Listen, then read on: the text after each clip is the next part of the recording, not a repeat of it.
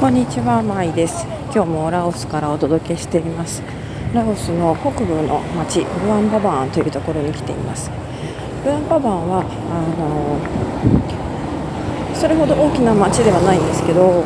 えー、観光地としてはよく知られてます。なので、ラオスに行く場合はですね、おそらくビエンチャンとルアンババーンはセットで訪れるんじゃないかなと思うんですが、えー、私も11年前にラオスを訪れた時このルアンパパンという町は来てないと思い込んでいたんですが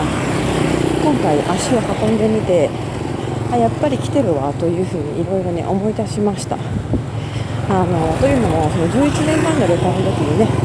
え、撮影した写真なんですが当時はまだスマートフォン持ってなくてデジタルカメラで撮影したんですけどもその撮影したデジタルカメラをですね、え、ラオスじゃなくてこのその後別の国にいた時に盗まれてしまってですね、まあ、さっさとデジタルカメラの中のデータをですねパソコンがどこかに、え、移動しておけばよかったんですがデータは入ったままカメラを盗まれてしまったので当時の、ね、写真とかが、ね、ほとんど残ってないんですね。なので自分でもどこに行ったのかがあまりわからない追跡できないという感じになってます。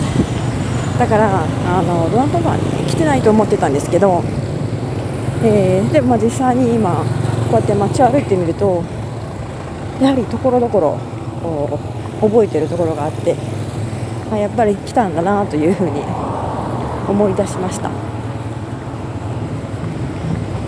でまあルアンパバーンね、えー割と、まあ、静かな街というか、えー、まあ、ビエンチャンとかに比べればそれほど忙しくなくて、えー、ゆったりとリラックスして過ごせる街として観光客に人気のスポットです。で、あのー、この街ですることはといえばですね、えー、まあワットと呼ばれるお寺がたくさんあるのでお寺をね見学したりあとはあのサイクリングとかレンタルバイクオートバイですね。これでいろんな自然を、えー、見に、まあ、巡ったりですね。こういうのが主なアクティビティになります。あとはあのボートトリップとかもありましてボートに乗って、えー、メコンの夕日を見るた見る見にクルージングしたりとかですね。そういういろいろなツアーもセッティングされています。で、まあ、私たちはですね、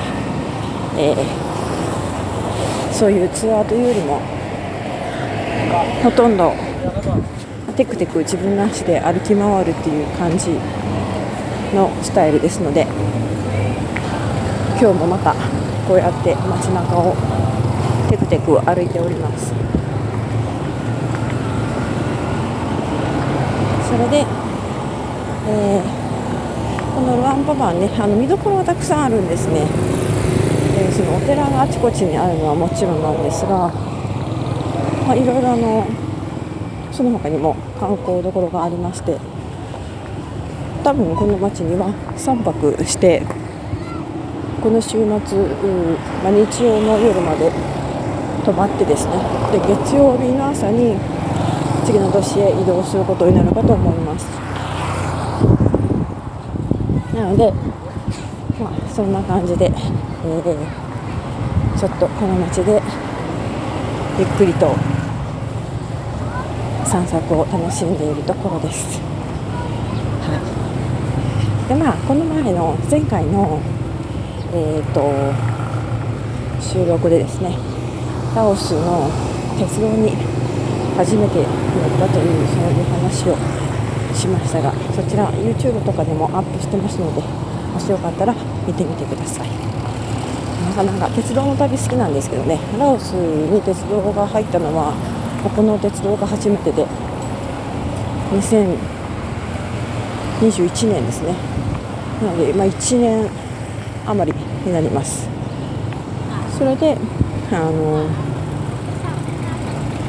割とね、えー何て言うんでしょう。このローカルの人にとっては鉄道というものが初めてだと思うのでえー、あ乗ったことがないという人がほとんどだと思うんですがなかなか愉快な旅でした。というわけで今回はこの辺で。また次回お楽しみに。